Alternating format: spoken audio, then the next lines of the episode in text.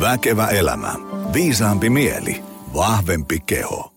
No niin, äärimmäisen erinomaisen mainiota Väkevä elämä podcast-jakso juuri sulle.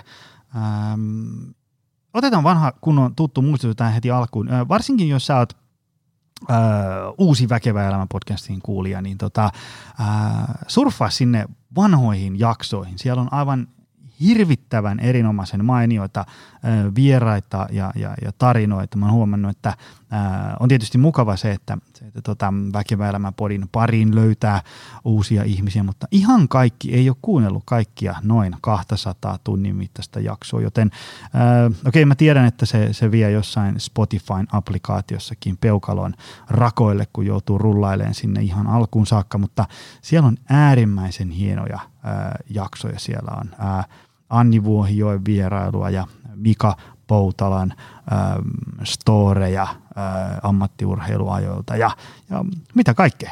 Ravintoa, treeniä, palautumista, hyvinvointia ja äh, hyvän kunnon rakentamista. Tänään ähm, me jutellaan, meillä on ehkä tämmöinen yläotsikko nimeltä resilienssi ja siihen liittyvät asiat, että mitä ihmettä se on ja mistä se rakentuu ja onko se joku sellainen meidän selkäytimeen kova koodattu juttu vai voiko sitä lisätä ja, ja, ja, ja niin edespäin. Meillä on äärimmäisen fiksu ää, vieras tänään ää, juttelemassa, joten en rupea tässä nyt spoilaan sen enempää. En edes tiedä, mitä kaikkea tästä tulee. Meillä on täällä tuhti menu jälleen kerran, mutta varmasti tulee hyviä ää, sivuraiteita. Ää, Muuten, jos teidän työyhteisöön tai tapahtumaan tai festareille tai messuille olisi tarvetta semmoiselle, äm, sanotaanko tämmöistä, että niinku näyttöön perustuvaa, mutta kuitenkin semmoisella ihmisläheisellä ja ei pönöttävällä twistillä höystetty äm, hyvinvointiluento tai ravinnosta, liikunnasta, palautumisesta, hyvän kunnon rakentamisesta, elämäntaparemontin tekemisestä, niin meitsi voi tulla mielellään paikalle. Meikäläinen buukaa myös tuota vaimo Kaisa Jaakkolaa, joten ää, jos jompikumpi olisi teille avuksi, niin heitä jonia optimalperformance.fi, että mistä kenkä puristaa, niin katsotaan, miten voidaan auttaa. Tai jos löydät mut jostain somekanavasta, niin tökkää joku yksityisviesti, niin kilautellaan ja katsotaan, miten voidaan olla avuksi. Sitten vielä muistetaan siitäkin, että jos haluaa voimailla – kuntosaliharjoittelumerkissä, niin eti Optimal Performance Center. Me ollaan tässä Helsingin Pasilassa ja sitten meidät löytää Lahdesta. Me molemmissa paikoissahan voi ostaa niin kuin vanhan liiton salikortin ja ää, vääntää haukkaa ja penaa noin niin kuin omatoimisesti. Mutta jos tuntuu, että valmennuksesta olisi apua, niin heitä viesti. Katsotaan, miten meidän valmentajat voi olla avuksi. Personal training, yksilövalmennusta tai viiden hengen pienryhmä treenejä. Tuota, tuota. Laura Valli, tervetuloa. Kiitos Joni kutsusta. Oli kyllä aika mehevä intro. Varmaan haluatte tietää, että kuka täällä puhuu yleensä. Sun ensimmäinen kysymys taitaa olla, että mikä siivousalue, eikö vaan? Kyllä, kyllä. Että minkälaisella CVllä täällä tänään paukutellaan henkseleitä. Vieraat ei kyllä tykkää, että mä käytän ilmaisua paukutella henkseleitä, koska vieraat on yleensä hyvin ää, vaatimattomia. Varsinkin silloin, kun ne tietää aiheesta tosi paljon, niin se tuo mukanaan semmoisen, että ne jotenkin tietää myös, että ne ei tiedä monesta asiasta. Ja, ja asiat on huomattavasti laajempia kuin tämmöisessä tunnissa ehtii käsittelemään. Mutta kerro vähän, mi- millaisella harjalla siivoat tämän päivän teemaa? No mä paukuttelen henkseleitä. Aivan mahtava intro jälleen kerran. Ää, ymmärrys on sitä, että ymmärtää toisin. Tosissaan Laura on tuttavallisesti nimi. Virallisessa papereissa Laura Valli, kuten niin toit tuossa alussa esille. Mä kuvailisin itseäni ihmisen kokonaisvaltaisen toimintakyvyn suureksi faniksi, joten meillä on paljon puhuttavaa yhteistä sellaista tänään. Ja jos virallisiin juttuihin mennään, niin mä oon väitellyt yksilön resilienssipotentiaalista hallintotieteen tohtoriksi ja siinä sivussa on resilienssitutkija ja tosissaan toimintakyky omana tärkeänä siivousalueena ja kaiken tuon kukkuraksi vielä analyytikon retale, jos näin voisi sanoa. Hei, ähm, jotta ähm, me päästään äh, kaikki samalle seinälle, että mistä me nyt edes puhutaan, niin, niin otetaan tähän alkuun lyhyesti, että, että mitä ylipäätään on resilienssi. Niin kuin tuossa puhuttiin, niin öö, ennen lähetystä, että on aika hankala mennä tuosta, tiedätkö, Prisman lehtihyllylle ja, ja olla näkemättä yhtään resilienssisanaa siellä ää, lehtien kannessa. Se on, se on niin kuin tehnyt nousua, mikä on hyvä asia, että siitä teemasta puhutaan. Mutta sitten kun meillä on, tiedätkö, kaikkea näitä on niin kuin sisukkuutta ja sisua ja sitkeyttä ja posttraumaattista kasvua ja tiedätkö, kaikki tämmöisiä termejä. Sitten on vähän sille, että no, miten nämä niin kuin linkittyy toisiin. Et jos nyt tiivistetään tässä kohtaa lyhyesti, mistä me puhutaan tänään, kun me puhutaan resilienssistä? Mun on ihan pakko heittää vastapallo ennen kuin mä kerron, mikä mun mielestä on resilienssi. Niin nyt jos paljastat, että mitä oot löytänyt sieltä naisten lehtien sivuilta, kun oot salaisesti niitä plärännyt siellä hyllyjen välissä, niin millainen kuva sulla on tullut? Mitä resilienssi on sulle?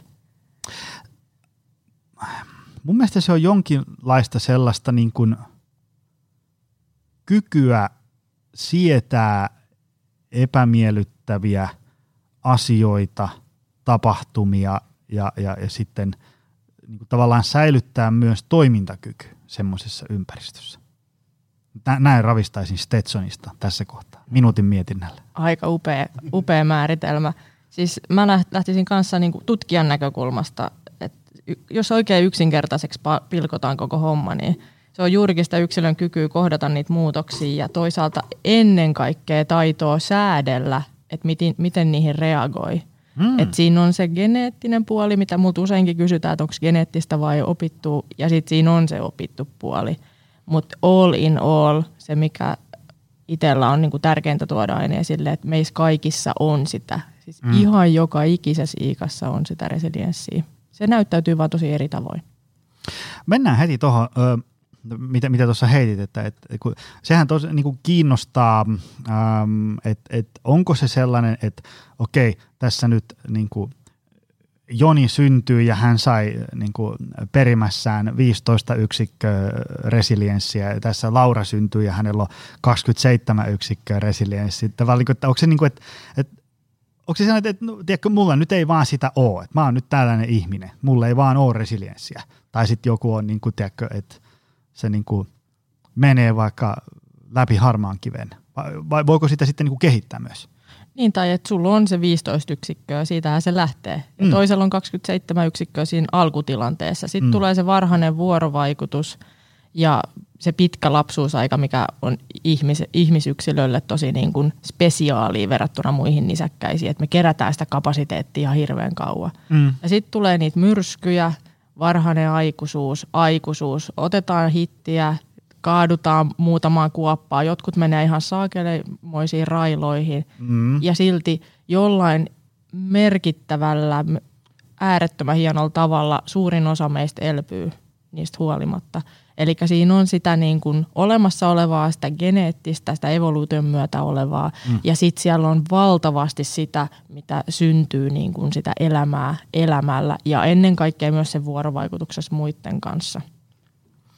Mä just mietin sitä, kun lukee tämmöisiä erilaisia niin kuin sankaritarinoita, vaikka jotain niin kuin tämmöisiä David Gogginseja ja sitten jotain tämmöisiä tiedätkö, ihmisiä, jotka vetää niin kuin triatlonin joka päivä kuukauden päivän perätysten, niin sitten on silleen, että, niin kuin, että ihan sama miten paljon mä har, harjoittelen ja panostan, niin mä en pääse niin kuin puolivälinkään tuohon. Et, et onko siinä kuitenkin jotain semmoista tavalla, että jotain on ikään kuin, niin kuin enemmän perimän kautta tulevaa niin tämmöistä niin potentiaalia – kasvattaa valtava määrä resilienssiä. Tiedätkö siellä niin kuin, että vaikka mitä tehtäisiin, kaikista ei tule sadan metrin M-finalisteja pikajuoksussa. Mutta huomaatko, mitä sä nyt teet? Sä vertaat. Mm. Eli nyt mennään taas takaisin, että missä on se, niinku, mä tykkään ruotsalaisten sanasta lagom, missä mm. on se, niinku, se niinku ok perustaso, mm. perusleveli mm. sille niinku onnelliselle ja merkitykselliselle elämälle. Sitten on niitä Uber-tason ihmisiä, jotka myös tarvitsee aamupalaksi niitä triatloneja, joiden niin dopamiini ja oksitosiini hormonien vaikutukset ja kehon niin kuin vasteet vaatii sitä, että saadaan niin kuin sitä aivan valtavaa ryöppyä. Eli sitten puhutaan myös hermostollisesti niin kuin hyvin eri tasoisista mm. ihmisistä. Ja hermosto on niin kuin kaiken keskiössä, jos ajatellaan tätä ihmisen toimintakykyä ja palautumista ja jaksamista. Mutta mietitään sillä lailla, että mikä jokaiselle meistä olisi se laagomutaso, että missä mm. on se niin kuin perus OK. Ja siihen niin, elämä rullaa ja arki niin, rullaa. siis sillä lailla, että siihenhän se resilienssi on, että kun latinaksi on resaliere, eli mm. palata takaisin tai ponnahtaa jostakin johonkin, eli johonkin mihin me palataan, mikä on se niin kuin OK-leveli, mm, mm. niin sen, sen niin kuin määrittäminen on jokaisella se ensimmäinen askel siihen oman resilienssikykyisyyteen ja re- resilienssikykyisyyden ja potentiaalin löytymiseen, jos niin oikein hienosti sanotaan. Tota, onko se siis näin, että resilienssikyky, kapasiteetti niin kasvaa ja kehittyy tällä vanhalla kunnon epämukavuusalueella vierailulla – Onko näin? Kyllä se näin on. Vaikka se tuntuu niin kauhean ikävältä ajatukselta, että meidän pitäisi jotenkin kärsiä ja pitäisi mm. olla sitä niin kuin negatiivista ja, ja sitä odottamat, järkyttävää ja odottamatonta. Mutta yhtäkään semmoista tutkimusta en ole lukenut, että joku ihminen olisi päässyt niin kuin syntymästä kuolemaan ihan täydellisessä nirvanassa. Et mä, mä, voi olla, että mä oon väärässä ja voi olla, että mun tietotaito on tässä niin kuin puutteita. Mulle saa laittaa viestiä, jos, jos tämmöinen tutkimus löytyy. Mutta mä lähden siitä, että ihmisen elämään kuuluu kärsimys, että tähän on niin kuin vuosituhannet ihmisiä tutkineet, mm. ihmiset ajatellut ja pohtinut, että mikä on se niin kuin oikea, ja, oikea taso tälle ja kärsimykselle ja onnelle – ja sitten taas se fysiologisesti mietittynä, niin meillähän ei ole stressitöntä elämää. Siis stressi, mm, kuul- mm. stressi on meidän ystävä, se kuuluu mm. meihin. Se on kuulunut silloin jo luolamiesten aikaa. Sil- stressin kauttahan me ollaan niin kuin koodattu sitä ja pohdittu sitä mm. toimintaympäristöä ja tilannetietoisuutta, että olisiko tästä nyt syytä paeta vai voidaanko me nukkua ja pistää mm. vaikka safkat tulille. Joo, tota, onko sillä sitten jotenkin merkitystä, että onko se – epämukavuusalueella vierailu sellaista, niin että, että mä oon itse saanut valita hyvän ajankohdan ja, ja tavallaan sen, sen keinon ja syvyyden, millä mä menen sinne epämukavuusalueelle, vai sellainen, että elämä tulee ja heittää mut kylmää avantoa ja sitten mä koitan sieltä rämpiä. Onko tällaisella merkitystä? On sillä merkitystä. Toi oli tosi hyvä esimerkki siitä, että on, on hyvä tai on syytä erottaa se, että on sitä syvää resilienssiä, se joka tulee ilmi vasta äärimmäisessä hätätilanteessa, trauman äärellä, siis todella nopeissa, kohtalokkaissa, jopa henkeä uhkaavissa tilanteissa tai muuten emotionaalisesti hyvin vaativissa tilanteissa. Ja sitten on tätä tietoista puolta, tätä pintaresilienssiä, mitä mm. me voidaan tavallaan, niin kuin, kun me päästään tietoisesti niin kuin tietoisiksi siitä, että olemme tällainen toimintakykyinen yksilö, johon vaikuttavat nämä ja nämä asiat. Ja nämä asiat tekemällä niin menen ylivireeseen ja nämä asiat tekemällä tipahdan alivireeseen. Ja sitten taas kun vähän säädän näitä ja näitä, niin sitten mä pääsen siihen hyvään niin kuin perustasoon. Niin se, näiden kahden niin kuin ulottuvuuden ymmärtäminen on tosi tärkeää. Että mm. se ei ole niin kuin vain yksi resilienssiputki, vaan mm. se on niin kuin lineaari, lineaarista – mutta kuitenkin niin, että horisontaalinen ja vertikaalinen tulee siinä kaikki. Vähän niin kuin 360, ehkä ajatellaan mm. näin. Ähm, mulla tuli nyt, mä yritin niin kuin, kuumeisesti miettiä, että mitä ihmeen podcast-jaksoa mä just kuuntelin tässä niin kuin viikon sisällä, mutta en saa sitä päähän. Mutta siinä oli kuitenkin puhetta siitä, että, ähm, että jotta tällaista tavallaan niin kuin kehittymistä, muistaakseni siinä oli puhe – ää, niin kuin tällaisesta posttraumaattisesta stressistä, se mä nyt käytän sitä esimerkkinä, oli se, että, että tavallaan kun joku asia tapahtuu, niin se ei ole niin, että pelkästään se, että, että tavallaan ihmisen kokee jonkun tapahtuman, joka venyttää sitä epämukavuusalueelle ja sitten siitä tulee ikään kuin vahvempi, vaan se vaati sitä, että sitä tapahtumaa ja, ja tuntemuksia ja niin edespäin niin pitää jotenkin käsitellä ja, ja niin kuin reflektoida. Ei, ei ole vaan silleen, niin kuin, tiedätkö, että, että nyt me vaan niin kuin annetaan ihmisille runtua ja sitten niistä tulee vahvoja, vaan silleen, että jos ihmisille tulee elämässä jotain runtua, niin sitten niitä pitäisi niin kuin käsitellä, että, että mikä tämä oli, mikä tämä merkitys on mulle nyt, miten tästä voi niin kuin kasvaa eteenpäin. Tavallaan ihminen löytäisi ikään kuin jonkun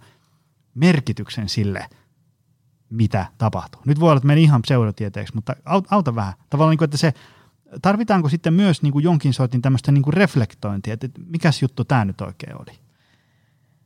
No ihminenhän haluaa saada vastauksia siihen, että miksi minä, miksi tämä tapahtuu minulle ja näin mm. eteenpäin.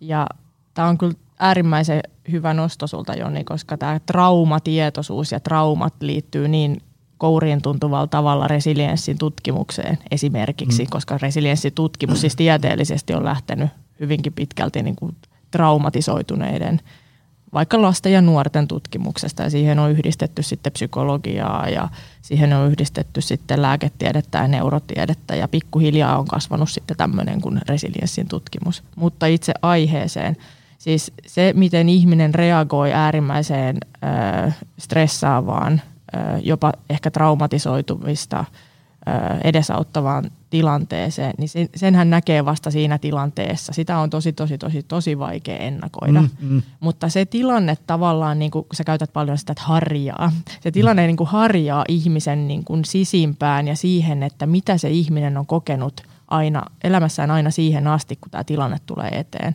Siinä tilanteessa ikään kuin peilataan ihmisen sen hetkinen toimintakyky ja toisaalta erityisesti se varhainen vuorovaikutus. Siis millaisissa ihmissuhteissa hän on silloin varhaisissa vuosissa ollut tahi sitten aikuiselämänsä aikana. Että onko hänellä semmoisia ihmisiä, joihin hän voi turvallisesti liittyä. Mm. Ja nämä kaikki yhteismitallisesti vaikuttaa hyvin paljon siihen, että miten ihminen reagoi. Taistele, pakene, mm. lamaannu tasoilla. Tämä on nämä perinteiset kolmen mm. tason mallit. Ja sitten taas siitä on johdettavissa esimerkiksi yhden tosi kuuluisan tutkijan myötä niin mm. neljä eri mallia, että miten todennäköisesti, miten ne seuraavat stepit menee. Ähm, mä itse asiassa kun mä laadin tätä meidän kysymyslistaa, niin mä surffasin sun ähm, Instagram-tiliä läpi niitä postauksia. Mä laitan, laitan sen tonne äh, show notesihin ähm, myöhemmin. Ähm, siellä oli hirveä määrä. Mä haluan jutella näistä jokaisesta postauksesta. Tuli aika pitkä jakso. Mutta yksi oli tämmöinen, että niin kun, äh, tavallaan niin kuin omien rajojen tunteminen on tärkeä asia niin resilienssin kannalta, sen resilienssin lisäämisen ja kehittymisen kannalta. Äh, miksi näin?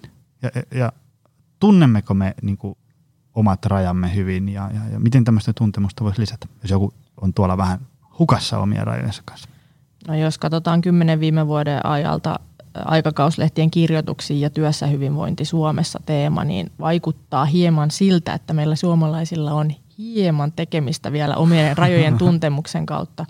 Ja mulla on siihen yksi, yksi teoria, minkä takia näin on, ja mä palaan kyllä siinä talvisodan lumisiin hankiin – ja jotenkin niin kuin siihen sodan kohtaamiseen ja ne ikäluokat, jotka siellä on niin aseellisella rintamalla kuin kotirintamalla tehnyt äärimmäisiä ponnistuksia ja mitä siitä on sitten seurannut taakkasiirtymän muodossa sukupolvelta mm. toiselle. Mm. Ja meillä ikään kuin vieläkin on vähän niin kuin hataralla se, että on ok laittaa oman elämänsä ohjaksiin itsensä, mm. että miltä minusta tuntuu, mikä mulle on niin kuin ok, eikä niin, että se annetaan ulkopuolelta, että sinun pitää jaksaa tämän verran mm. vähintäänkin. Että me ikään kuin odotetaan kaksin käsin sitä, että joku sanoo, että hei, tämä on ok-taso nyt, Joni. Että tämän, mm-hmm. tä, tässä kun niin kuin pysyt, että tässä on sun vasen, vasen tulialue raja ja tässä on oikea tulialue. Ja siinä kun sä meet, niin se on niin kuin ihan ok. Vaan me niin kuin odotetaan kuuta nousevaa, että joku kertoo meille sen, kun meidän pitäisi jo pikkuhiljaa kasvaa siihen, että nyt on aika ottaa tässä informaatioyhteiskunnassa omiin käsiinsä se oma elämänsä taika ja määrittää itse ne rajat. Ja se lähtee mm. ihan siitä, että vaikka kyselee itseltään päivittäin, että mitä tekemällä mä tunnen tänään oloni hyväksi. Miltä musta tuntuu, onko tämä jees vai onko tämä no, onko tämä mulle aivan liian stressaavaa, vaikka mä teen tätä nyt tämän ja tämän takia, vai että pitäisikö mun sittenkin keskittää se energia johonkin ihan muuhun, mistä mun tulee tosi hyvä mieli. Tuosta elämän haltuunottamisesta ja, ja omien rajojen löytämistä ja tämmöistä niin löyhästi tulee sivujuonteena mieleen tämmöinen ää, moderni stoalainen kavi Ryan Holiday, jonka juttuja kuuntelin tuossa taannoin, niin se, se puhui siitä, että, että yksi syy, minkä takia hän harjoittaa tällaisia niin stoalaisuushenkisiä ää, tämmöisiä niin kuin epämukavuusalueharjoituksia säännöllisesti. Puhutaan siis vaikka niin kuin meditoinnista, joista saattaa nousta ikäviä tuntemuksia, ei huvita, ei kiinnosta, äm, viettää kohtalaisen pitkiä aikoja kylmäaltaassa ja sinne meneminen tuntuu ikävältä ja hengitys salpaantuu ja niin edespäin. Niin hän sanoi, että yksi syy hänelle on se, että niiden avulla ikään kuin hän muistuttaa itselleen, että hän on tässä elämässä niin kuin puikoissa. Öm, tietysti kaikessa ei voi, että tiedätkö, sä jäät auto alle, niin aika vähän sille oli ehkä tehtävissä. Tai, tai sä saat jonkun ää, tämmöisen niin kuin perin, perimästä johtuvan tämmöisen niin kuin sairauden ja kuolet siihen. Ei, ei kaikkea ei voi. Mutta tämmöisessä niin kuin arjessa ja, ja tämmöisissä niin kuin monissa tämmöisissä asioissa, mitä ihminen puuhailee elämässään, niin ne, ne voi luoda semmoista tunnetta, että, että vaikka tuntuu epämiellyttävältä, niin silti mä olen se, joka on tässä ohjaksissa ja, ja, ja niin edespäin. Minkälaisia ajatuksia tästä herää? Tästä herää sellaisia ajatuksia, että äh, onpas muuten todella hyvät harjoitteet, koska mm. tiedätkö mikä noissa on kaiken keskiössä? Mm. Tämä on, tämä on Vekkuli-testi, mun täytyy tehdä tämä sullekin. Äh, nimeä mulle kaikki tunteet, jotka sulle tulee mieleen tässä äkkiseltään. Ai ai, ähm, kaikki tunteet, mitkä tulee. Äh, rakastuminen, ilo, suru, pelko, jännitys. Varmaan siinä. Tämä viisi on niin kuin keskiarvo. Mä, mä teen spontaanisti tätä, tämä on vähän ruma temppu, mutta mä teen tätä spontaanisti ihmisille, koska siis mä oon huomannut, että, että suurin osa vastaajista pääsee maksimissaan tuohon viiteen. Ja jos menee vaikka opetushallituksen sivuille, siellä on mun mielestä Vekkuli tämmöinen niin kuin 104 tunnetta aakkosjärjestyksessä. 104 tunnetta. Mä oon aloittanut sen itselläni tämän testin ja mä pääsin kolmeen. Just viha, suru ja ilo.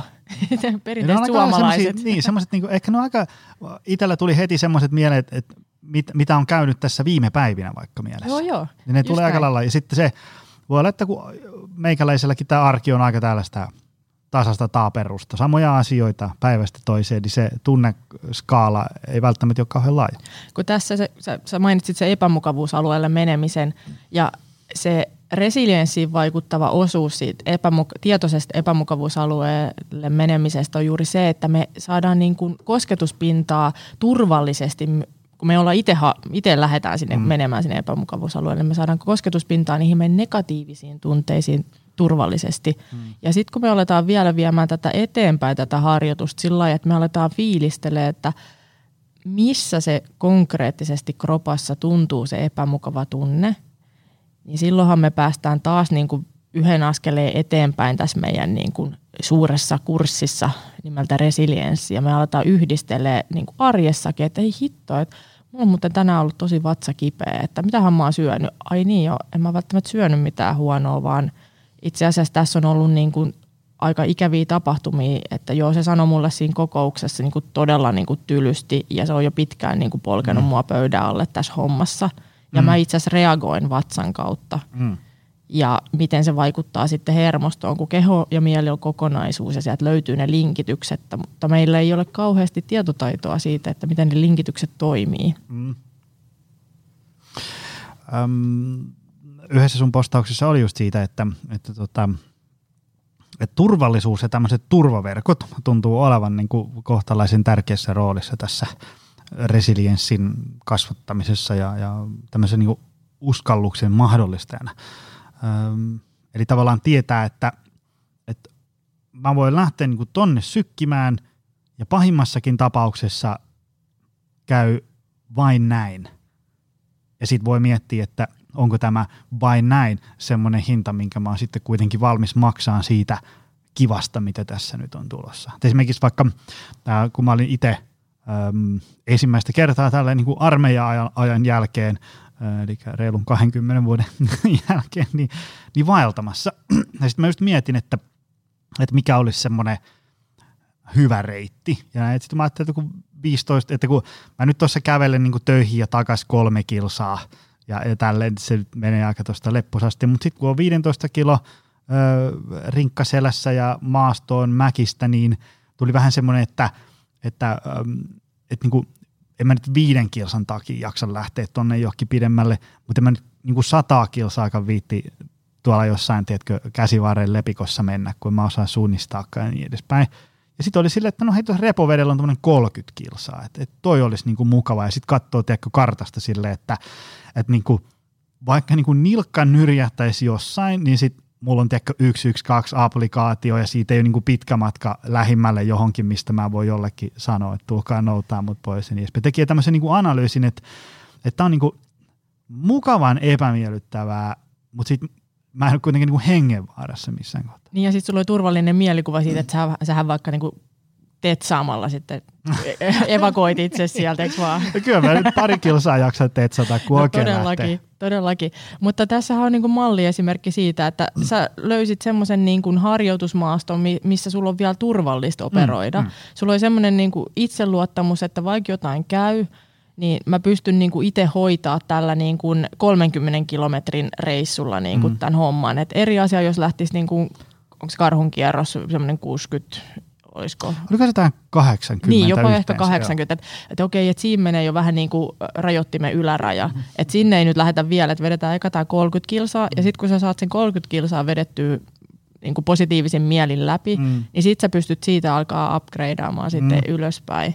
Mutta tämähän kaikki liittyy siis tämmöiseen polyvagaaliseen teoriaan, mihin ihmisyksilön hermoston kokonaisuus perustuu. Ja sitä, se on aika niin kuin teoriapitosta, että jos mä niin kuin nytten lyhentäisin sen jotenkin niin, että palataan siihen äh, lukion bilsan tunneille ja jossain taisi olla niin kuin aivojen, vähän niin kuin että mm. käsiteltiin aivoja.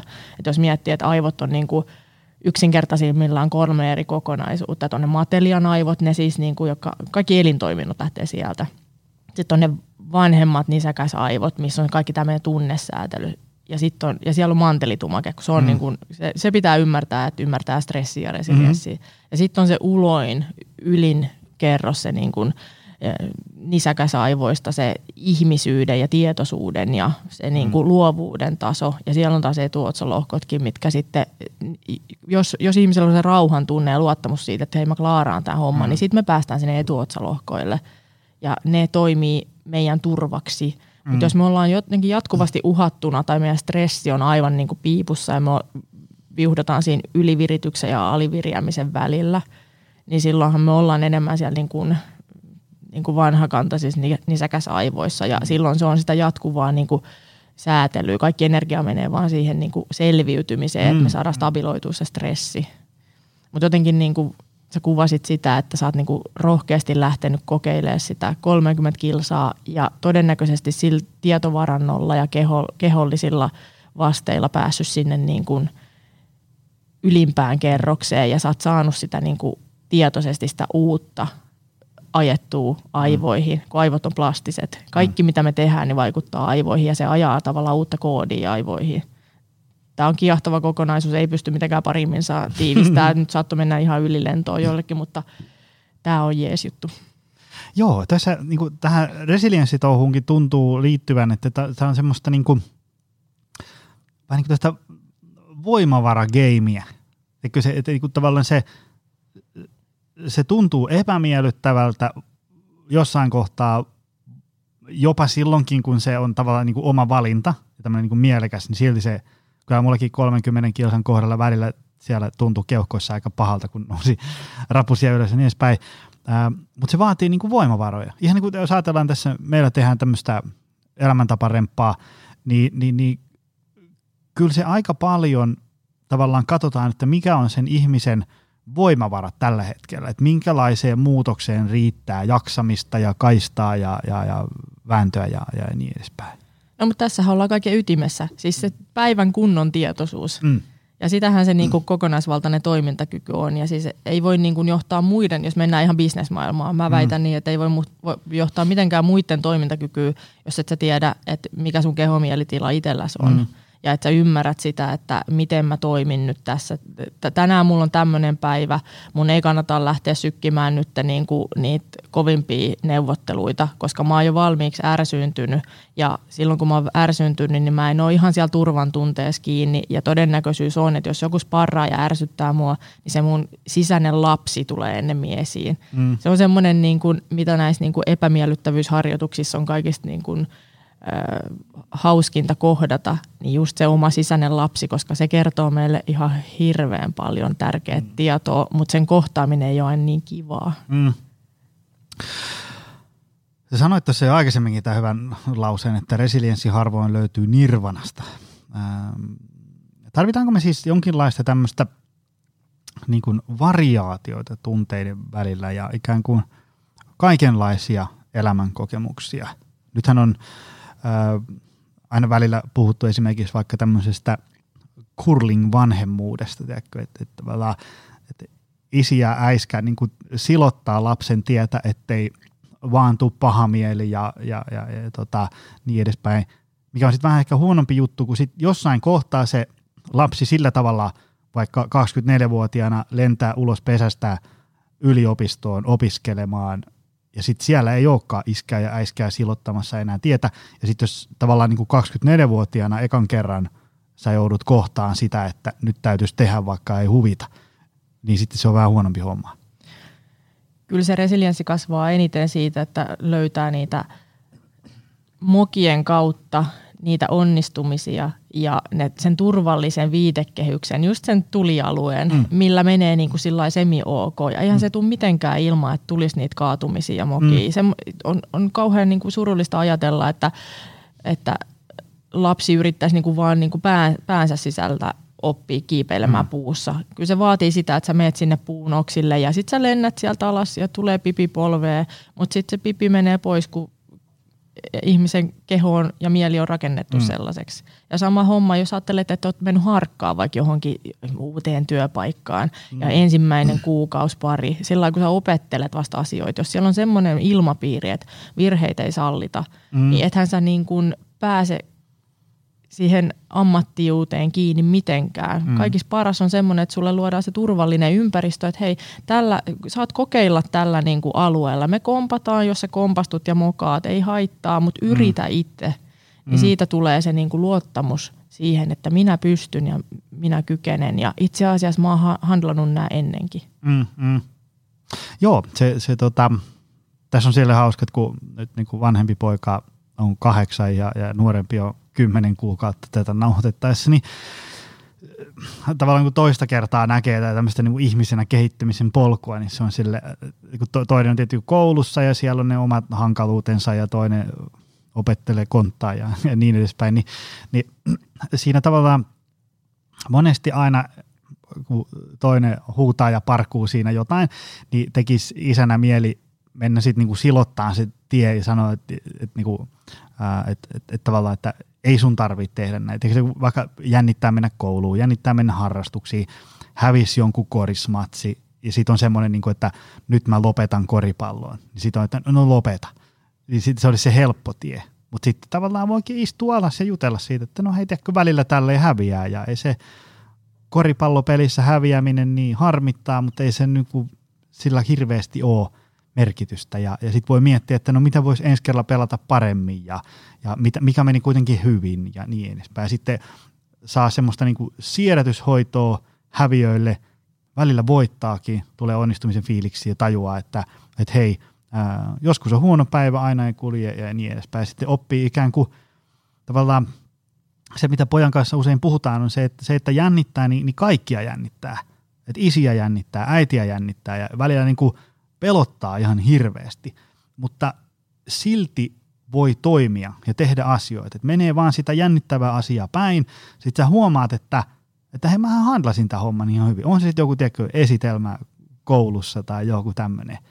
Ja sitten päivän päätteeksi huomaat, että, että vitsi kun jännitti, niin ettei kirja pysynyt kädessä, mutta siinä mä sen sitten vaan hoidin ja, ja sitten se seuraava kirjaesitelmä ehkä jännittää vaan puolet siitä ja niin edespäin. Ja huomaamatta sä oot opettanut hänelle niin kuin oikeastaan kaiken ytimen resilienssitaidoista. se, että ö, turvallisesti, yes. niin hei nyt isot plussat vanhemmuusvihkoa, siis että te olette turvallisesti yhdessä käyneet sen tilanteen läpi – ja just se, että ei heti niin kuin se, että no lopetetaan sitten, mm. vaan että käynyt niin kuin tunteita, että mi, mi, tästä nyt on niin kuin oikein, niin kuin, että mikäs meininki. Mm. Ja sitten sä oot kertonut, että hei tällainen niin kuin meillä vanhemmillakin menee, tämä on ihan normaalia ja tällaisia tunteita tulee. Sä oot mm. opetellut, opettanut samalla hänelle tunnesäätelyä ja näyttänyt huomaamatta omalla esimerkillä sitä tunnesäätelyä, kun meillä on niin kuin peilisoulujärjestelmä. Mm meidän aivoissa. Me niin kuin opetellaan muiden reaktioiden kautta myös niin kuin niitä omia tunteita, jos oikein yksinkertaistetaan hienosti. Niin jotenkin tässä, tämä oli aivan kourin tuntuva esimerkki siitä, mm. että, että miten sä oot samalla myös vanhempana palannut siihen sun omaan sisäiseen lapseesi, että mitä sinä olisit tarvinnut, jos sinä olisit istunut siinä penkillä mm. ja tehnyt sit sitä kautta ehkä niin kuin omia valintoja siinä. Ja tätähän se niin kuin ihmisenä kehittyminen on. Ja jotenkin, niin kuin jos haluaa turvallisesti mallintaa tätä, kun puhuttiin nyt siitä epämukavuusalueesta, jos ei aina halua mennä itse ja on niin kuin arjessa voimavarat vähissä, ei halua itse mennä sinne epämukavuusalueelle, niin ruutupaperi eteen. Vaikka se junamatka tai bussimatka, minkä yleensä selaisi Instaa mm-hmm. esimerkiksi, niin käyttäisi 10 minuuttia piirtää siihen ruutupaperille vaikka omat lapsuusvuodet, tai jos oikein on vähän pidempi työmatka, niin piirtää siihen niin kuin oma kokemusmaailman tähän päivää saakka ja katsoisi, että missä siellä on ne kliimaksit, ne ihan sairaan jeesies-kokemukset, mutta ennen kaikkea, että missä siellä on ne niin kuin, rankat, mm. semmoiset kokemukset, jotka vieläkin niin kuin, tuntuu siltä, että ei vitsi, mä olin silloin niin kuin, heikoilla ja että mä olin jotenkin tosi paljaana ja ehkä käyttäisi vähän aikaa niihin. Ja sieltä löytyy itse asiassa tosi paljon sellaista, mikä on meidän tämän päivän resilienssipotentiaali ydin. Mm. Et siellä, siellä se kaikki tietotaito on siinä pienessä A4, ruutupaperi, lyhykynä, style. Tässä tota,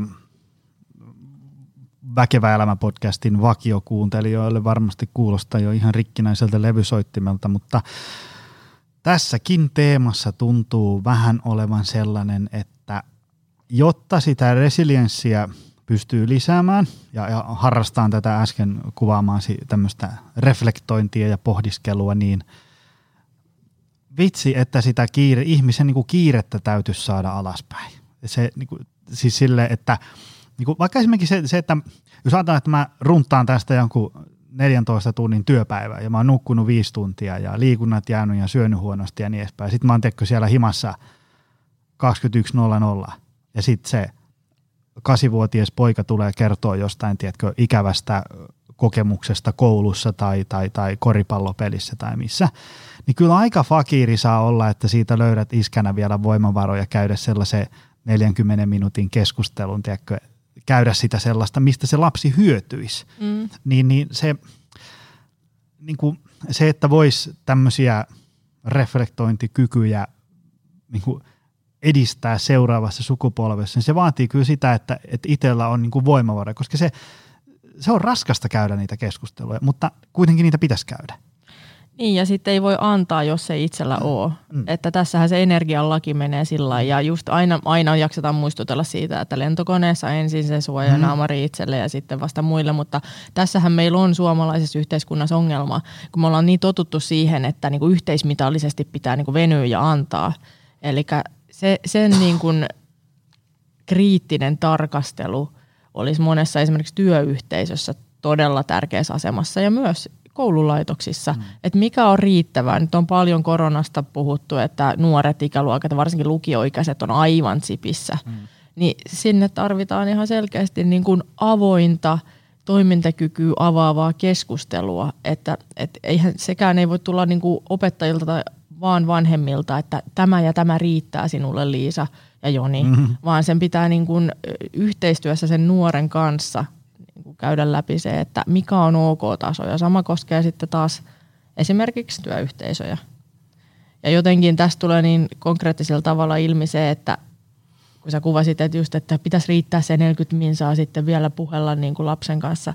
Yleensä traumat, tämä on tutkittu juttu, mm. traumat, vaikka Jenkeissä 911, niin sen jälkeen ö, tapahtuu paljonkin ammatillista liikehdintää. Mm. Siis kova, kovan raha ammateista lähdettiin semmoiseen niin kuin ihmisläheisempään työhön tai sitten mentiin sotateollisuuden tai puolustuksen puolelle, tekee merkityksellisiä asioita. Mm. Eli traumat on semmoinen niin kuin kohta ihmisillä, että se saa arvioimaan uudelleen sitä elämää. Mm. Se on vaan niin kuin osittain surullista, että välillä sen pitää mennä sen trauman kautta, mm. että alkaa menee sinne essentialismiin. Meillä on yksi yhteinen lempparikirja, mikä käsittelee tätä. Mikä? Essentialismi. Ah, joo, joo, joo. joo. Se on äärimmäisen hyvä kirja. Laitan sen tuonne show notesihin. Samalta kaverilta muuten tuli, äh, oliko se Effortless-kirja? Mm-hmm. Taitaa olla, joo. Sitäkin parhaillaan tässä. En ole ihan alkusivut vasta äh, takana. Tota, mitä sitten, äh, lisääntyykö tämmöinen resilienssi ikään kuin joskus myös vähän niin kuin pakon edessä. Me vähän tätä sivuttiin jo, mutta, mm-hmm. mutta niin kuin, ajatellen, tiedätkö sellaista, otetaan joku tämmöinen kohtalaisen kevyt esimerkki, vaikka meikäläisen yrittäjyys ja, ja yritykset oli niin kuin hirveässä niin kuin kiitolaukassa menossa niin kuin valtavaan menestykseen. Sitten iskee ää, korona, ää, pandemia ja niin kuin tavallaan 70 pinnaa kaikesta pyyhkiytyy kahdessa viikossa. Ja sitten mä muistan, kun muutaman yrittäjäkollegan kanssa oli silleen, että, että jotkut niin kuin oli silleen niin kuin kauhuissaan, että voi olla, että tätä koronaa kestää jopa neljä kuukautta. Ja sitten sit me oltiin silleen, että jos tätä kestää neljä kuukautta, ei ole minkäänlaista toivoa, että sali pysyy pystyssä. Ja nyt tässä on, loppu ei muista enää monesko vuosikaan tässä on enää edes menossa. Mutta jotenkin sitä sitten, tietysti sehän on totta, että niin jotkut palaa loppuun. Joillakin se menee sitten vaan yli, mutta – jotenkin sitä sitten vaan löysi aina niin kuin jonkun uuden kanin sieltä hatusta, millä taas selvittiin pari kuukautta ja pari kuukautta. Ja tässä tämä nyt menee. Tietysti täytyy koputtaa puuta, kun ei tiedä vielä, mitä te kaikkea tässä on tulossa, mutta tämä oli kuitenkin niin kuin tämmöinen helppo esimerkki, koska näistä nyt selviää rahalla. Mutta sitten jos mietitään vaikka joku äm, Venäjän hyökkäyssota Ukrainaan, niin voi olla, että siellä on ukrainalaiset löytänyt sisimmästään niin kuin ihan uusia vaihteita, mitä ei tiennyt, että tämmöisiä löytyykään. A- aivan varmasti moneen jää kaikenlaisia jälkiä sieluun ja ruumiiseen siitä koettelemuksista, mutta tavallaan voisin kuvitella, että ikään kuin, niin kuin pakon edessä meistä löytyy jotain sellaista, mitä ei tiennyt, että löytyykään.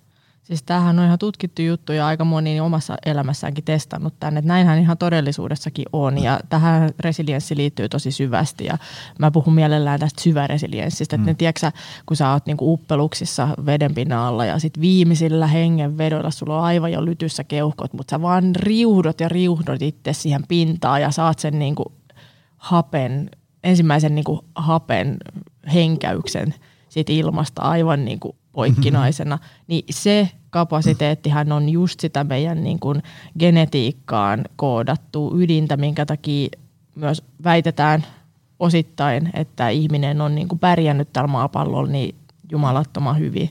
Että se on se, minkä takia on etitty ne uudet reitit, kun jäätiköt on alkanut sulamaan tosta. Ja sitten on etitty uudet laitumet, kun eläimet on kadonnut tietyltä paikalta. Siis se pakon edessä selviytyminen, se on niin kuin aikamoinen niin kuin stressitesti, mutta kun ihminen on Jumalan tsuugeli, se on niin kuin selvinnyt siitä niin kuin kautta aikojen sivun.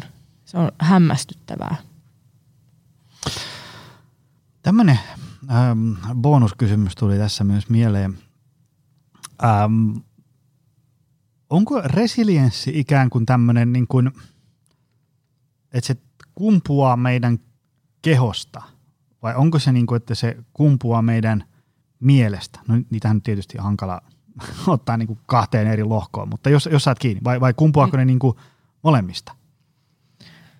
No, mun on vaikea ajatella, että se kumpuaisi vaan mielestä tai sitten kehosta, kun tähän kaikkeen liittyy se siis perinteinen niin kuin, äh, ihmisen niin kuin ajattelun ja tunteiden luomisen luuppi, että meillä on joku ärsyke, me reagoidaan siihen ärsykkeen, tai oikeastaan meidän niin kuin aistit ja aivot reagoi. Sen jälkeen niistä tulee ajatuksia ja, ja tunteita ja sitten tulee se meidän käyttäytyminen. Että kyllähän siihen, niin kuin, siihen liittyy aivot, se pääkoppa ja sitten se keho ja kehon tuottama niin kuin toiminta tavallaan, tai aivot tuottaa, mutta keho konkreettisesti toimii, niin kyllähän se resilienssi on niitä molempia.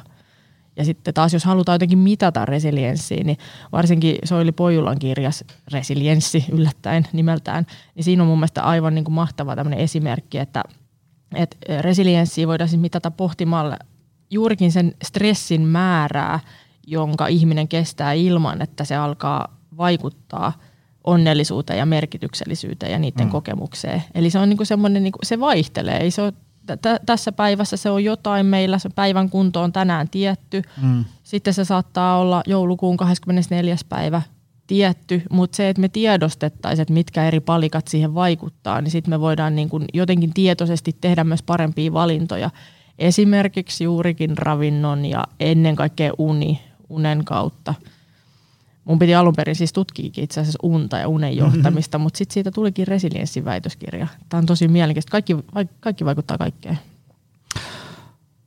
Voiko tätä resilienssiä ikään kuin, niin kuin omassa päässä järkeillä suuremmaksi tai paremmaksi? Vai onko se semmoinen, että pitää niin kuin kehollisesti tehdä niin kuin fyysisesti jotain ja sitä kautta sitten sitä vastaan syntyy. Tietysti tässä on nyt puhuttu siitä, että tarvitaan tämmöistä niin kuin reflektointia. Esimerkiksi vaikka, että mulle tapahtuu joku asia, mä selviän siitä, niin sitten on paikallaan niin kuin istua alas ja miettiä, että, että, että mitä tavalla, että voiko tästä myös niin kuin hyötyä jotain ja miten mä voisin niin kuin löytää tälle jonkun merkityksen ja miten mä voin niin kuin tavallaan vahvistua tästä tapahtumasta. Tietysti sitä, sitä voi tehdä niin kuin yksin tai, tai vaikka terapiassa tai työnohjauksessa mm. tai ystävän kanssa tai niin edespäin, mutta voiko niinku, niinku it, niinku järkeillä itseä resilienssi vahvemmaksi? Mä uskon, että voi, koska resilienssiin liittyy tosi paljon ennen kaikkea tämmöinen mielentämisen taito, siis taito ja tapa kyetä asettumaan toisen ihmisen asemaan myös näissä vuorovaikutussuhteissa, kun harvoin mikään tapahtuu sulle yksin. Mm. Kyllä vaikka olisi onnettomuudesta kyse, niin ainahan siinä on niin kuin muita toimijoita. Että jos mm. olisi aina vain yksin, niin se on niin kuin aika, siis ei semmoista niin kuin tapahdu, ei, ei onnettomuuksiakaan tapahdu vaan niin kuin syvässä yksinäisyydessä, ellei nyt satu vuoren rinteeltä tippumaan. Mutta ääriesimerkki sikseen. Siis ehdottomasti niin, että, että tätä pystyy tekemään niin kuin – tietoisesti paremmaksi. Ja siis ihan niin kuin urheiluun viitaten, niin mielikuvaharjoittelu. Siis että miten minä toimisin, mä joskus heitänkin, että, että tiedäksä, että miten sä, miten sä yleensä toimit, kun sä oot oikein ärsytetty. Mm-hmm. Niin sitten laittaa paperille niitä, että mitkä ne yleensä on ne niin kuin omat niin kuin reagointitavat. Niin esimerkinomaisesti voi käydä mielikuvaharjoittelulla läpi sitä, että miten yleensä toimii. Ja sitten jos haluaa taas mennä siinä niin kuin nextille levelille, niin sitten ottaa siihen se hengityksen, hengitysharjoittelun mukaan. Että mm. sitten kun elämässä ehkä kohtaisi seuraavan kerran vaikka jonkun vaikean ihmisen mm. tai vaikean vuorovaikutustilanteen, joka toistuu siis niin kuin vaikka viikkotasolla, niin siihen ottaisi mukaan sen tietoisen hengittämisen, ja se ei ole mikään naistenlehti juttu, vaan ihan niin kuin todettu fakta, että siis hengittämisharjoituksilla päästään hyvin tarkkaan kiinni siihen hermoston toimintaan. Me saadaan rauhoitettua meidän hermostoa ja mm. sykevallivaihteluun niin kuin pystytään vaikuttamaan hyvin voimakkaasti ihan niin kuin muutamankin minuutin hengittelyllä. Niin se on niin kuin yksinkertaisin ja halvin ja tehokkain tapa mm. päästä niin kuin siihen omaan resilienssikykyisyyteen kiinni, siis päivätasolla. Mm. Puhutaan mm. niin kuin tämmöisistä niin kuin kevyistä harjoituksista, minkä voi ottaa mukaan. Mä tykkäsin tuosta Vesa postauksessa, puhuit tästä, että, ää, että onko jokin näistä resilienssipotentiaalisi kultainen ydin, ikään kuin tämmöinen luottopakki. Eli kun, että kun resilienssissä on esimerkiksi kaikkea mahdollista, siellä on ää, merkityksen tunnetta ja optimismia ja mikrotaukoja, ravintolepo, hermoston tasapaino, tunnetaidot, lähimmäiset, vastuunotto itsestä, fyysinen toimintakyky ja niin edespäin. Tavallaan se se koostuu monesta palikasta. Mutta että voiko meillä olla tämmöinen niin kuin yksilöllinen ikään kuin tämmöinen, että joo, tämä koostuu monesta palikasta, mutta mulla tämä, tämä ominaisuus on niin kuin seitsemän kertaa isompi palikka kuin nämä kaikki muut. Tiedätkö sille vaikka niin kuin, mä en ole fyysisesti kauhean vahva ynnä muuta tällaista, mutta mulla on tosi hyvät tunnetaidot. Niin tavallaan, että vaikka mä oon vähän niin kuin takamatkalla joissain osa-alueissa, niin sitten tämä tunnetaidot niin kuin paikkaa tätä palettia. No testataan Joni sillä lailla, että, että palataan takaisin siihen koronakevääseen ja sitten tuli tämä, että joo, että kyllä tämä, jos neljä kuukautta tämä kestää, niin sitten menee sali alta. Niin kun alkoi niin kuin valkenemaan se tilannetietoisuus, että ei hitto, tähän menee niin kuin ylikin tämän neljän kuukauden, niin muistaaksä yhtään, että mitä sä silloin teit? Mikä helpotti sun oloa silloin? Mua on tämmöisissä tilanteissa aina jotenkin auttanut se, että mä alan tekemään asioita. Ää, mä en koe sitä sellaisena, että mä niinku otan mun tunteet ja laitan ne johonkin pöytälaatikkoon ja sit alan raivok, että mä tavallaan sillä raivokkaalla tekemisellä niin kuin välttelisin mun tunteita. Mä jotenkin koen sen niin, että tämä ikävä asia on tässä, musta nousee tämmöisiä tuntemuksia, ää, mutta tämä tilanne ei parane siten, että mä vaan nyt istun tässä ja kiroan tätä tilannetta. Ja märehdit. Niin, niin. että okei, tuntuu hirveältä, tilanne on ikävä, mutta jos mä alan tekemään näitä ja näitä asioita, niin voi olla, että tämä homma lähtee niin kuin parempaan suuntaan. Ja sitten vaan niin kuin alkaa tekemään, niin, niin äm, tilannehan ei niin kuin, sormia napsauttamalla siitä parane, ja sitten kun lopettaa tekemisen, niin sitten äkkiä ne tunteet tulee sieltä takaisin, mutta jotenkin se on, on, mua on aina auttanut se, että, että niin kuin – että niin kauan kuin henki pihisee, niin voi niin kuin tehdä asioita, jotta tilanne muuttuu paremmaksi. No mutta sun resilientti reagointimalli on ollut siis toimijuus. Mm. Nyt en ole, mulla ei ole sitä postausta tuossa edessä, mutta mä en ole varma, että löytyisikö toimijuuskin siitä mun listaukset ihan esimerkkiomaisesti. Tavallaan sillä toimijuudellahan oot hakenut... Kyllä täällä on toimijuus. No perkule. mä laitan Joo. tämän, tämän tota, äh, tuonne show notesiin tämän postauksen. Eli sun, sulla se toimijuus on tavallaan niin kuin luonut rutiinia siinä ennakoimattomassa ja tosi epävarmassa tilanteessa. Se on ollut se sun kontrollin, se, se osa sitä hommaa, mitä sä pystyt kontrolloida. Mm. Eli se, mitä sä itse teet. Se on luonut sulle rutiinien kautta myös jonkinnäköistä hallinnan tunnetta. Puhutaan paljon koheesiosta. Se on yksi niin, resilienssitutkimuksista tosi usein nouseva juttu, että ihmisellä täytyy olla jonkinnäköinen niin kuin, tunne siitä, että hän hallitsee edes jotain osaa elämästään. Mm. Ja sitten se on niin kuin auttanut sua jatkamaan. Tästä niin kuin tosi ääriesimerkki on tutkittu, että äh, ihmisiä, jotka on siapattu, niin sellaiset ihmiset, jotka on pysynyt, pystynyt niin kuin päivittäisellä tasolla mielikuvituksen avulla tavallaan niin kuin siirtämään itselleen jonkinnäköistä toimijuutta. Esimerkiksi vaikka heille, heille on hammasta harjaa, niin he on niin kuin miettinyt aamuisin, että nyt mä harjaan hampaani tässä mm-hmm. ja mä, mä, tämän hetken mä omistan. Mm. Niin se on sitä heidän niin kuin toimijuutta ja kohesioa ja sitä kontrollia siitä tilanteesta, vaikka se kaikki tapahtuu mielikuvituksen tasolla. Mm-hmm. Mutta kaikki tämä vaikuttaa siihen, että meillä pysyy se toivon tunne yllä.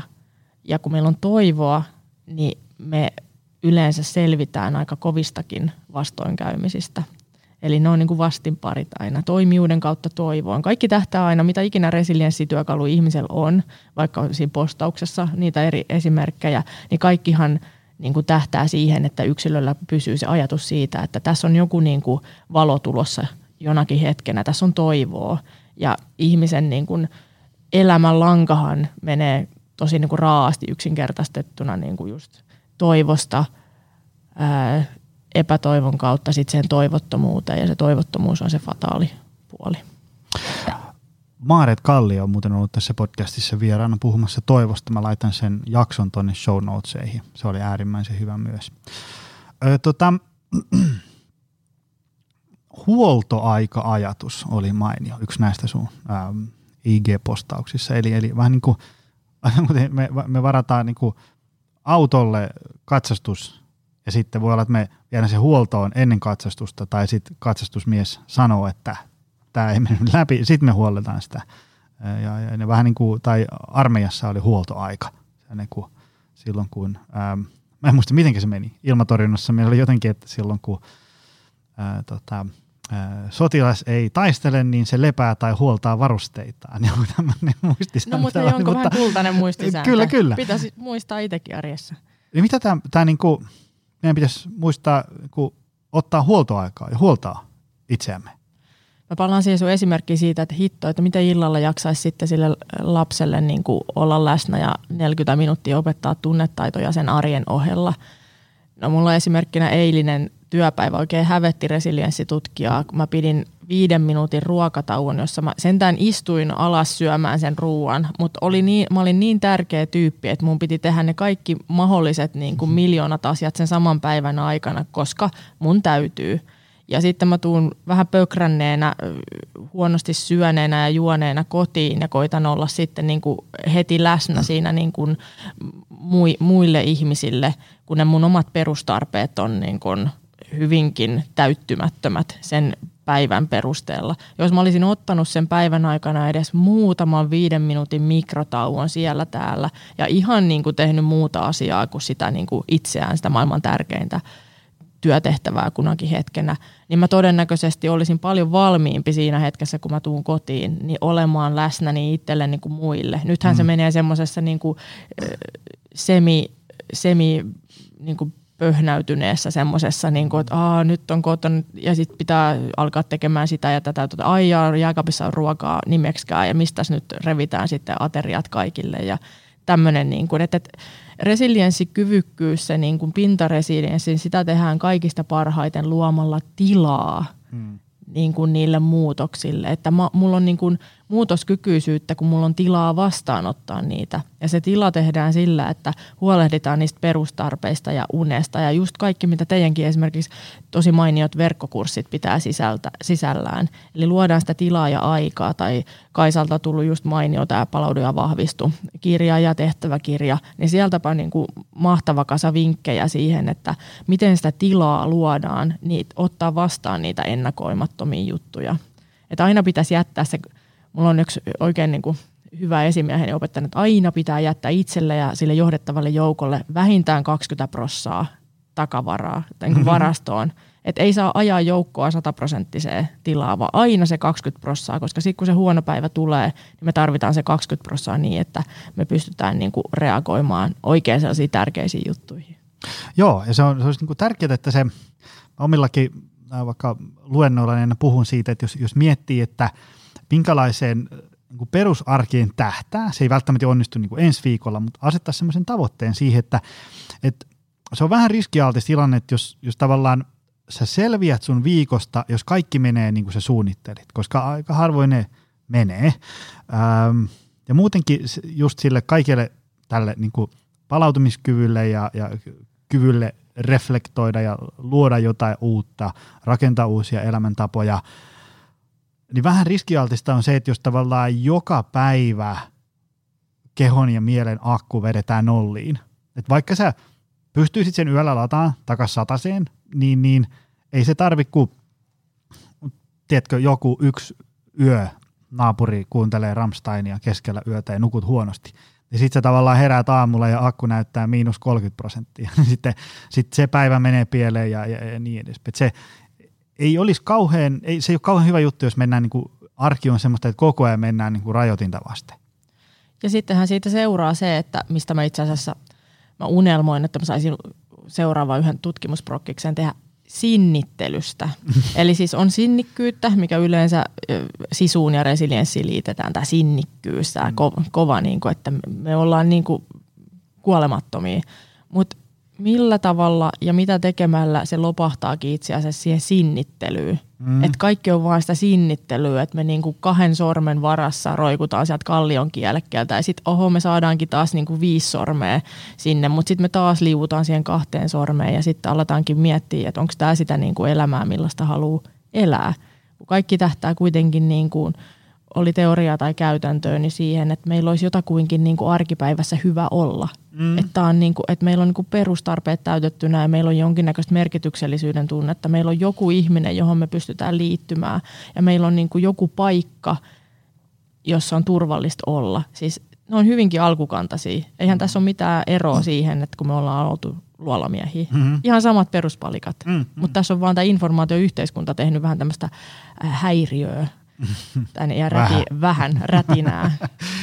taustakohinaa. Hei, tällä podcastilla on aika vahvat tällaiset ravinto, liikunta, palautuminen, elintavat, juuret, niin pakko kysyä, että miten tämmöinen fiksu syöminen, liikunta ja palautuminen kytkeytyy ää, resilienssiin? Valtavalla tavalla.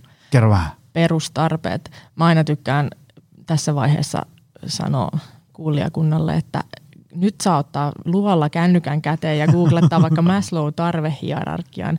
Siis se on yksinkertaisuudessaan mahtavan kova kuvaus siitä, että eihän mikään pyöri, ellei me saada esimerkiksi sitä alinta, alintalaatikkoa tehtyä. Eli mm-hmm. me tarvitaan unta, me tarvitaan ravintoa ja tästä on siis mielenkiintoisia tutkimuksia. Mä tykkään kuunnella erityisesti e, erästä kovin korkealle profiloitunutta jenkkitutkijaa Hubermania. Taidat kuunnella ehkä samaa. Kyllä, kyllä. Mä voin niin, laittaa Hubermanin ää, laita, podcastin tuonne show notes. Joo. Hän on esimerkiksi reflektoinut tätä uniasiaa sillä tavalla, että, että tutkimuksissa huomattiin, että yhden yön valvomisella ja taisi tutki, tutkimusjoukko nukkua alle kuusi tuntia, niin tutkimuksissa huomattiin, että 700 geeniä valahti ikään kuin pois päältä. 700. Se on ihan valtava määrä. Ja mitkä vaikutukset jo yhden yön valvomisella on sitten ihmisen hyvinvointiin, niin valtavat vaikutukset. Ja jos sitten lisätään siihen tämä infoyhteiskunta, plärätään, otetaan se oma aika vasta ilta myöhäisellä. Kaisa on ainakin muistuttanut paljon siitä niin kuin unijunasta iltaisin. Mm. Ja se, että mennään väärään aikaan nukkumaan, ei saada riittävästi remunta ja syvää unta ja ollaan sitten taas aamulla – heti siinä kahvikupin kyljessä kiinni, että saadaan se dopamiinin kautta kofeiinit mm. koneeseen. Ja kofeiinihan on siis niin kuin lähes huumausaineen kaltainen aine. Toki käytän sitä mieluusti itsekin, mutta en yli, täysin ylimitotettuna. Mutta tällä tavalla, että me niin kaikki pyörii perustarpeiden ympärillä ja vasta sitten kun ne perustarpeet on kunnossa, niin pystytään rakentamaan sitä hierarkiaa ylöspäin. Ja kuitenkin kaikista niin kuin ironisinta on se, että ihan, ihan, ihan enitenhän me tarvitaan sitä niin kuin kohtaamista mm. niin arjessa kuin työelämässä ja tästäkin niin kuin usein viitataan tutkimuksiin jo orpokodissa, jossa lapset ei saanut, saanut minkäännäköistä niin kuin yhteyttä hoitajiin, niin lasten kuolleisuusaste oli tosi korkea. Mm-hmm. Niin tämä, tämä niin kuin jotenkin raadollisella tavalla kuvaa sitä, että me tarvitaan sitä niin kuin pienen lapsen kaltaista ja kohtaamaa lämpöä, kosketusta, kaikkea tätä. Mm. Niin tämä on niin kuin iso kokonaisuus ja jokaisen pitää niin kuin omassa arjessaan valitettavasti vastuu on jokaiselle itsellään, että huolehtii siitä, että kaikki nämä perustarpeet tulee täydyt, täytettyä. Kyllä, kyllä. Ja se, onhan se siis niin kuin se, että äh,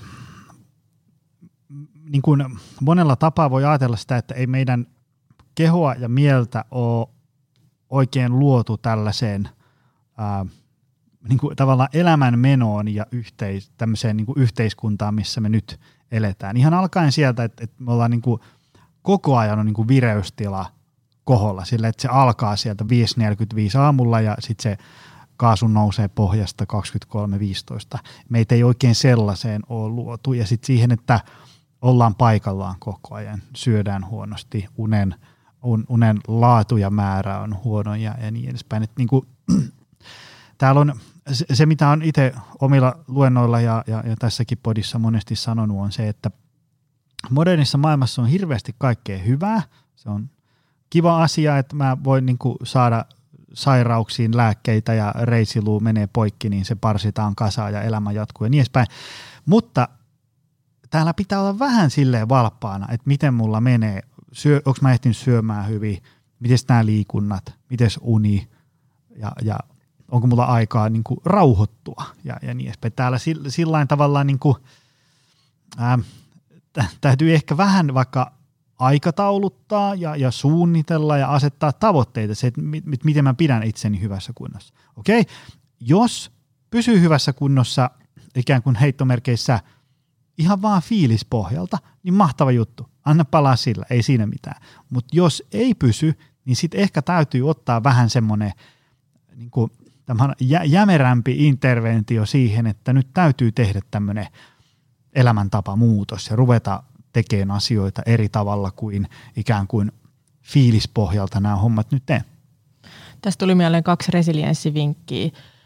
Käytännössä just toi, mitä sä sanoit, että että fiilispohjalta, niin meidän pitäisi muistaa, että, että vaikka jos puhutaan liikunnasta, hmm. niin kiireisessä ruuhkavuosiarjessa on turha lähteä rakentaa sillä, että mä saan neljä kertaa viikossa puolitoista tuntia treeniä yksin. Mm-hmm. Ei, ei onnistu, vaan se, että mietittäisiin sillä, että e, enemmän kuin ei mitään taktiikalla, että jokainen minuutti merkitsee. Mm. Jos saa edes kolme kertaa viikossa sen vartin, mm. niin se on plussaa. Ja rakentaa siltä, kohd- siltä kannalta, että mikä on niin kuin mahdollista. Ja toinen vinkki keväällä Ukrainan sodan uutisointi, tai siitä uutisointiin, että Ukrainan soda, sotaan liittyvä uutisointi vaikutti moneen hyvin negatiivisella tavalla. Ihmisillä tuli paljon ahdistusta ja turvattomuuden tunnetta ja, ja et cetera, et cetera.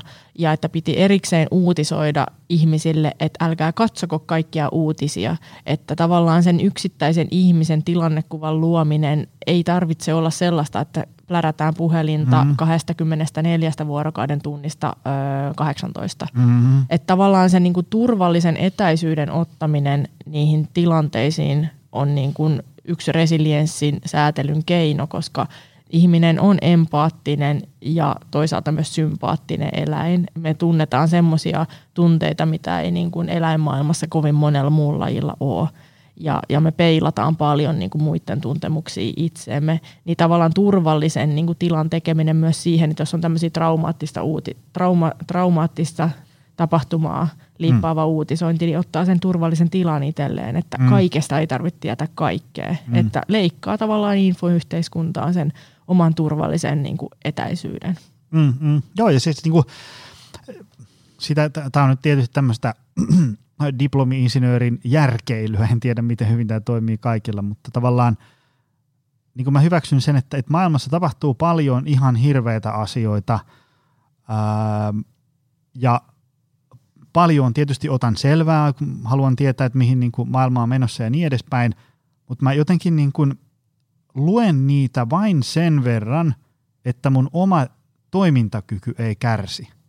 Se, se semmoinen doomscrollaus, tiedätkö, kolmeen saakka aamuyöllä, niin joo, y- ymmärrän, että jos joku perustelee sitä sillä, että – että on tärkeää tietää, mitä maailmassa on meneillään, mä haluan tietää. Ja, ja tietysti sitten joku voi lukea jonkun, tiedätkö, tärkein asian ja haluaa ruveta auttaa niin edespäin.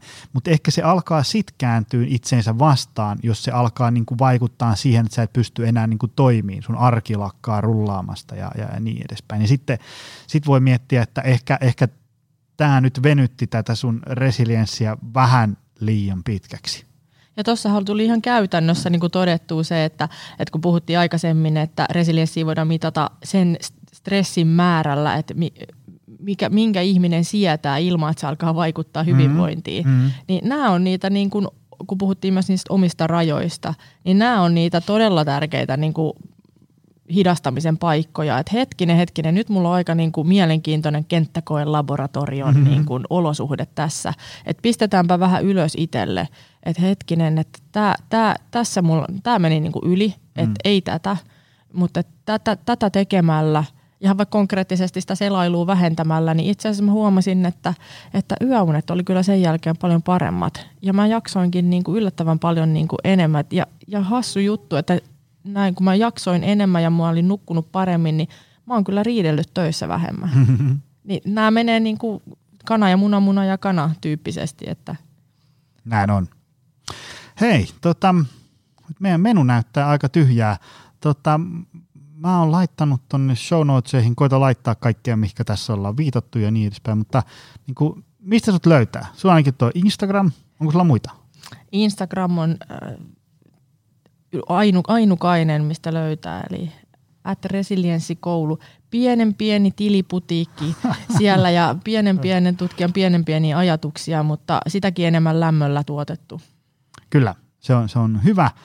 Menkää ihmiset lukee ne, mitä siellä nyt on jo, ja ottakaa seurantaan, koska sieltä tulee varmasti hyvää asiaa jatkossakin. Tota, hei, Laura, kiitos miljoonasti tästä. Kiitos, tämä, oli, tämä oli hyvä jakso. Äh, tota, meillähän on muuten se äh, Urika Björkstamin jakso myös resilienssistä. Mä laitan sen tonne äh, tota, show notesihin. Tota, kiitos tästä. Tämä oli hyvä. Äärimmäinen kiitos ja turvallista hyvinvoivaa päivää sulle. Kiitos samoin. Ja kiitos sulle, rakas kuulija, ää, me ihmetellään taas ensi viikolla lisää. Se on moro! Tutustu lisää aiheeseen optimalperformance.fi ja opcenteri.fi.